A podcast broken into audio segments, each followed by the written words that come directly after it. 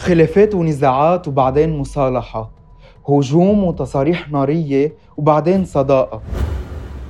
خلافات أصالة بالوسط الفني كتيرة مع أحلام أنغام هيفا وهبة وكتار غيرهم والحلو بأصالة بتختلف علنا بتعتذر علنا وبتتصالح علنا.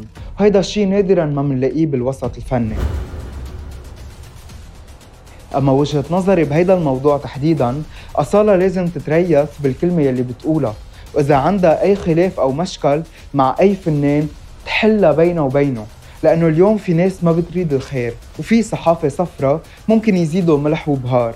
إذا المشكل بيخلص بيوم واثنين ما بيعود يخلص قبل سنة وسنتين.